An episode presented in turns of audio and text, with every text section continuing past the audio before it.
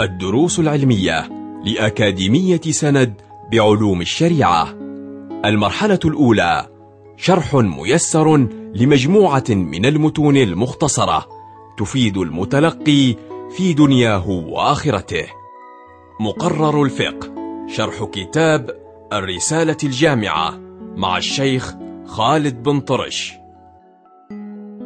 أعوذ بالله من الشيطان الرجيم. بسم الله الرحمن الرحيم. الحمد لله رب العالمين. وأفضل الصلاة وأتم التسليم على سيدنا محمد وعلى آله وصحبه ومن تبعهم بإحسان إلى يوم الدين. أما بعد يتكلم الشيخ رحمه الله عن أركان العمرة. قال رحمه الله وأركان العمرة هي أركان الحج إلا الوقوف فليس منها. وتقدم معنا قلنا غالب أركان أعمال الحج هي أعمال العمرة وغالب أعمال العمرة هي أعمال الحج إلا إلا إلا في بعض الأحكام. ومن جملتها وخصوصا عندما تقول غالب أعمال الحج أعمال العمرة خصوصا أركانها. نتكلم عن الأركان عن الأركان التي لا يتم ذلك الفعل سواء كان حج أو عمرة إلا به. أو لك سيأتي معنا الواجبات ليست لها علاقة بالعمرة. فالواجبات هي خاصة هي خاصة بالحج. ولكن غالب أعمال العمرة يعني غالب أركان الأركان أركان الحج هي أركان العمرة. وغالب أركان العمرة هي أركان أركان الحج. كما قال الشيخ هنا وأركان العمرة هي أركان الحج. إلا الوقوف فليس منها. ثم قال آه لأن العمرة ليس فيها الوقوف بعرفة. ومن هنا جاءت مشروعية العمرة في أي وقت وفي أي زمن في أي لحظة ينبغي للإنسان وينبغي للإنسان أن يكثر من أداء العمرة. فقد كان داب جماعة من الصالحين الإكثار من العمرة والتقرب بها إلى الحق سبحانه وتعالى. قال الشيخ ويجب للطواف يتكلم الآن عن واجبات الأركان. تقدم معنا أن من أركان الحج الطواف. فما هي واجبات الطواف؟ قال الشيخ واجبات الطواف ستر العورة. فالطواف بمنزلة الصلاة كما جاء عنه صلى الله عليه وسلم إلا إن الله أحل النطق فيه. فهو بمنزلة الصلاة. فغالب ما يجب في الصلاة من أحكام تأتي يأتي يأتي يأتي محلها أيضا في الطواف. ومن جملتها ستر العورة. قالوا يجب للطواف ستر العورة. فلا يصح طواف من من كانت عورته مكشوفة. وعورة الطواف الطائف هي كعورة المصلي ما بين سرته وركبته وكذلك عورة المرأة جميع بدنها إلا له إلا الوجه إلا الوجه والكفين. قال الشيخ رحمه الله ويجب للطواف ستر العورة والطهارة من الحدثين. الطهارة من من الحدثين الحدث الأصغر والحدث الأكبر. وهنا يحصل إشكال لمن كان لمن يعني بالطبع بطبيعة الحال أن أن أن أن أن, أن المسجد الحرام يكون مزدحما وخصوصا في أيام الموسم.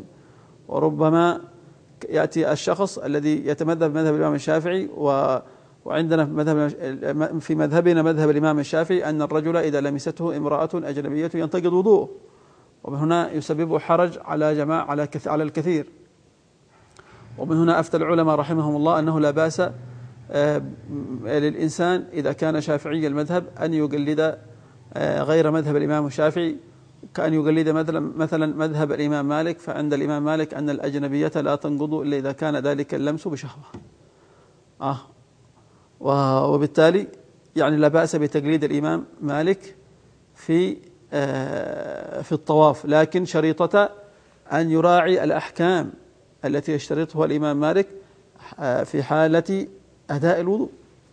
فإن الإمام مالك مثلا يقول بوجوب غسل الرأس كاملا. إذا فلا بد لذلك المتوضي الذي يريد أن يقلد الإمام مالك في في مسألة عدم نقض الأجنبية للإنسان إلا إذا كان بشهوة يجب أن يقلده أيضا في غسل الرأس كاملا. وكذلك يجب عليه أن يقلده في الدلك. فيجب عليه أن يدرك ويعني يعني عندما يغسل يديه يجب عليه أن يضغط في حال الغسل على على حتى يتأكد تماما ويكون هناك تحري أكثر في حال الغسل. قال ستر العورة والطهارة من الحدثين ومن النجاسة أيضا الغير معفو عنها في الصلاة.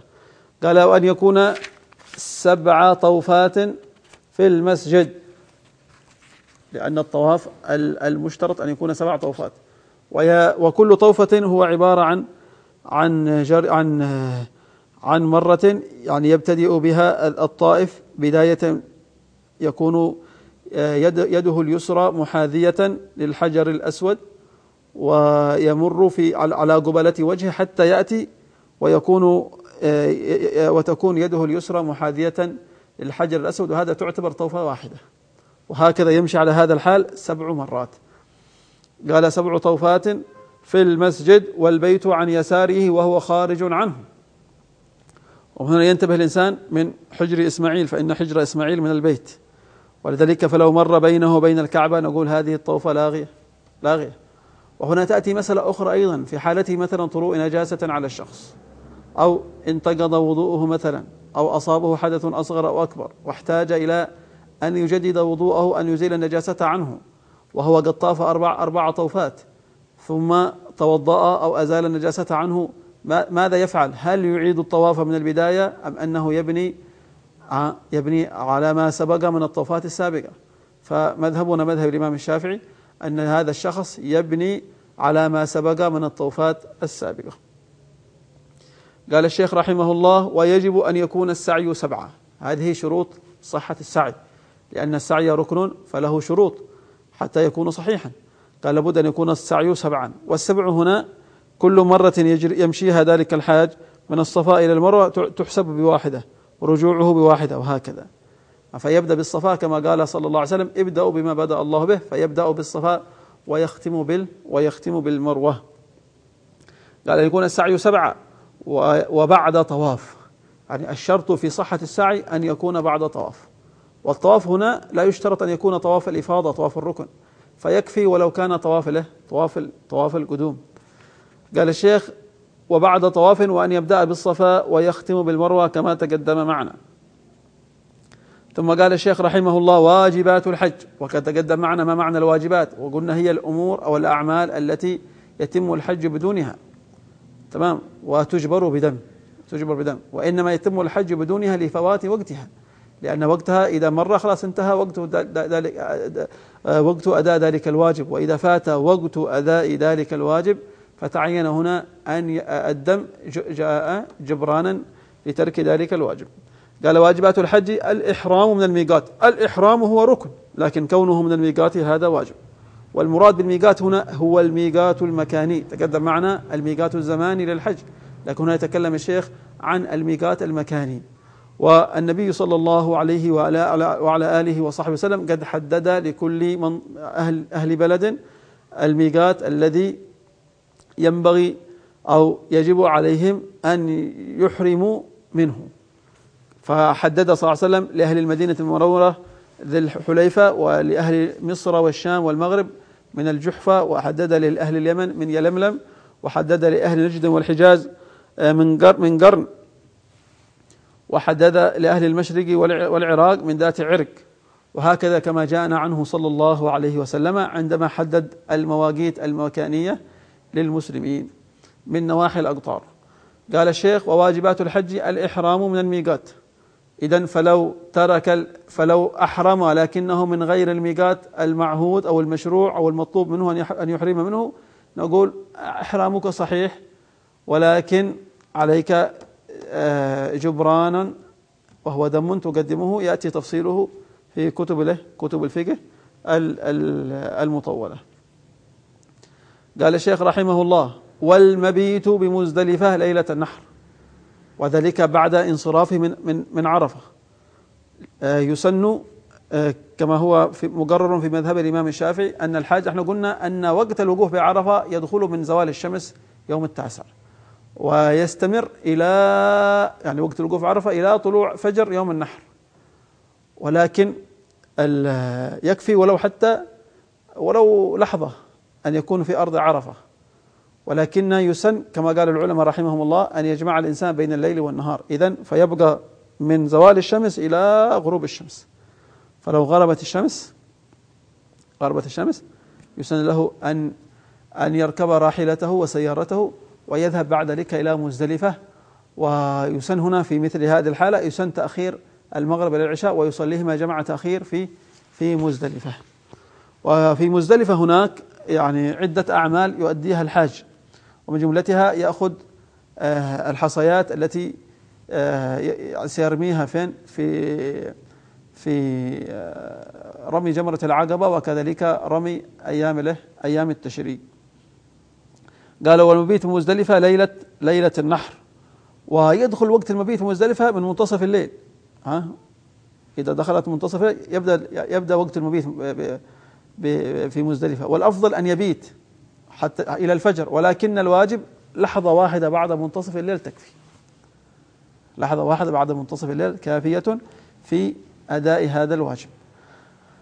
وهي سنة متبعة. سنة متبعة له صلى الله عليه وسلم. ثم قال الشيخ والمبيت ليالي التشريق بمنى. وهي ليلة الحادي عشر والثاني عشر والثالث عشر من الحجة. آه، ويدخل وقت المبيت من غروب الشمس إلى طلوع الفجر. ولكن الواجب الذي يسقط به هذا هذا هذا الواجب واجب المبيت بمنى أن يقضي ذلك الحاج معظم الليل بمنى. يعني يقضي معظم الليل فلو قضى معظم الليل بمنى ثم رجع وخرج عن منى فلا بأس. ولكن الأفضل كما هو حاله حال الحجاج في آه، ونشاهده مما نشاهده أنهم يقضون هذه الثلاث الأيام في تلك له في تلك في ذلك المكان المبارك يتذاكرون فيه ويذكرون الله تعالى فيه ويتخلل ذلك الوعظ والإرشاد والذكر للحق سبحانه وتعالى.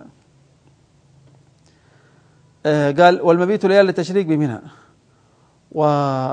فلا بأس كما قال العلماء أن يبيت ليلتين ثم بعد ذلك آه، يعجل. قال الحق سبحانه وتعالى فمن تعجل في يومين فلا إثم عليه ومن تأخر فلا إثم لكن هناك شروط آه، يتكلم عنها العلماء في كتب المطولات. ثم قال الشيخ والرمي أي أن يرمي الجمرات الثلاث جمرة العقبة والجمرة جمرة الصغرى والوسطى والكبرى.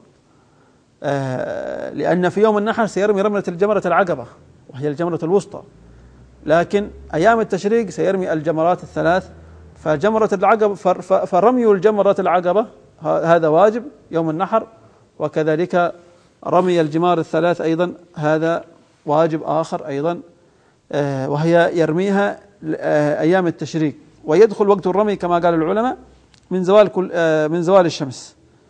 يعني زوال كل يوم يدخل آه، وقت الرمي ذلك اليوم. ويخرج رمي وقت ذلك الرمي بآخر يوم من أيام التشريق. واليوم الثاني يدخل وقته آه، رمي اليوم الثاني يدخل وقته بزوال الشمس ذلك اليوم. ويخرج وقته باليوم الثالث عشر آخر يوم من أيام التشريق. اليوم الثالث يدخل وقته بزوال الشمس ويخرج وقته وكذلك بغروب شمس آخر يوم من أيام التشريق. آه، والواجب هنا أن يرمي كل كل جمرة من تلك الجمرات يرميها سبع حصيات فيكون مجموع الحصيات في اليوم 21 21 حصاة ويكون المجموع كاملا آه، ثلاثة وستين حصاة ويضيف إليها آه، السبع الحصيات التي يرميها يوم النحر في رمي جمرة العقبة. قال والرمي وطواف الوداع. هذا الواجب السادس من واجبات الحج وهو طواف الوداع. والمراد بطواف الوداع كل من أراد أن يفارق مكة. كل من أراد أن يفارق مكة. سواء كان من أهل مكة ها شرطه أن أن يفارقها إلى إلى سفر قصر. يعني مسافة قصر. أو كان أفاقيا أفاقيا ليس من أهل مكة وأراد أن يفارق مكة المكرمة سواء كان حاج أو غير حاج. نقول هنا يجب عليك أن تودع مكة المكرمة بطواف بيت الله تعالى. وهنا اختلف العلماء من رأى أنه سنة ومنهم من رأى أنه واجب. والصحيح في مذهبنا مذهب الإمام الشافعي أنه واجب من واجبات الحج. وبعد وهنا ينهي الشيخ رحمه الله الكلام عن واجبات الحج وسيشرع في سنن الحج ويأتي معنا إن شاء الله تعالى في الدرس القادم. أسأل الحق سبحانه وتعالى أن يفقهنا في الدين ويعلمنا التأويل. إنه أرحم الراحمين وأكرم الأكرمين. وصلى الله وسلم وبارك على سيدنا محمد النبي الأمي وعلى آله وصحبه وسلم. وآخر دعوانا أن الحمد لله رب العالمين. كنتم مع الدروس العلمية لأكاديمية سند بعلوم الشريعة. يمكنكم متابعة جميع الدروس عبر موقع الأكاديمية وتطبيقاتها الإلكترونية. سند. علم سلوك دعوة.